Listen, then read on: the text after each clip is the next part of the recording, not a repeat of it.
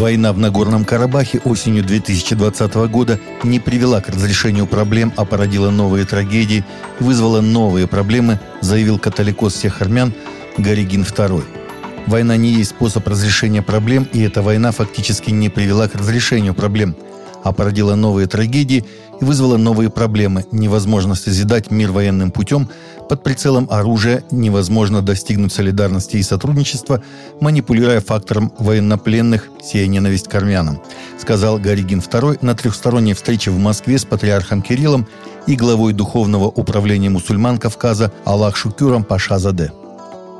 Мурманский областной суд подтвердил решение о прекращении уголовного дела в отношении бывшего настоятеля прихода Успенского храма в Апатитах Константина Кузнецова, обвиняемого в убийстве собаки на глазах детей на горнолыжном склоне. 8 апреля на горнолыжном склоне горы Кукис-Вумчур в Кировске во время тренировки детей была застрелена собака по кличке Фрося, которая много времени проводила на склоне.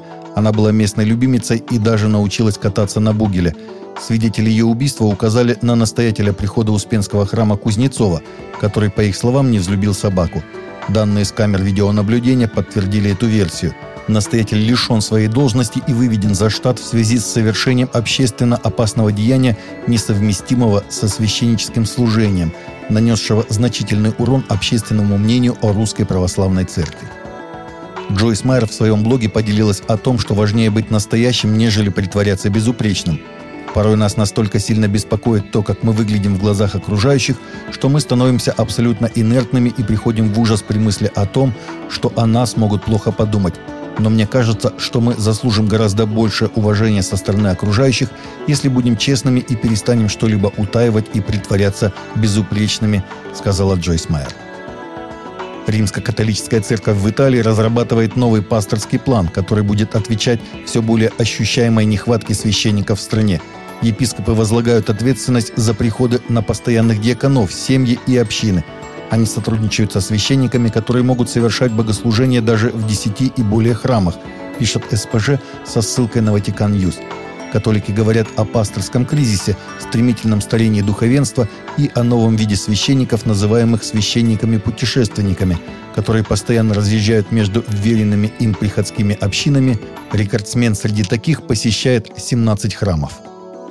Соединенные Штаты находятся в разгаре мировоззренческого кризиса, который влияет на все другие проблемы, стоящие сегодня перед страной, заявил исследователь Джордж Барна на собрании христиан в Лисбурге, штат Вирджиния, в четверг. Барна – старший научный сотрудник Центра библейского мировоззрения при Совете по семейным исследованиям и глава Центра культурных исследований при Христианском университете Аризоны, указал на исследования, проведенные в этом году, которые показывают, что только 6% взрослых американцев имеют библейское мировоззрение, хотя 51% и считают, что имеют его. Центр культурных исследований провел опрос, 94% американцев не придерживаются реально библейского мировоззрения.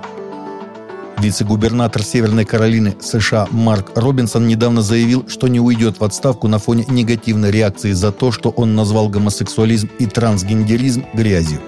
В речи в баптистской церкви Эсбери в Сигроуве в июне Робинсон выступил против распространения откровенно сексуального содержания в государственных школах – нет никаких причин, по которым кто-либо где-либо в Америке должен рассказывать любому ребенку о трансгендеризме, гомосексуализме и любой из этой грязи, сказал он тогда в церкви.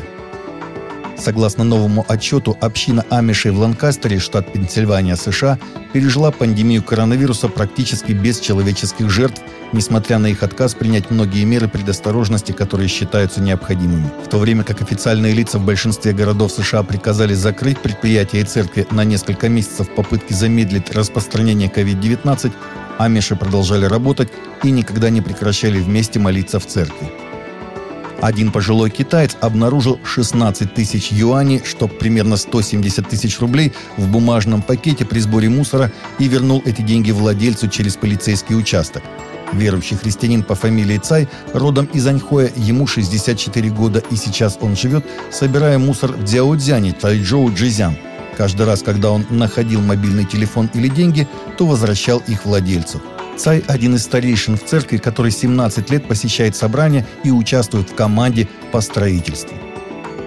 Таковы наши новости на сегодня. Новости взяты из открытых источников. Всегда молитесь о полученной информации.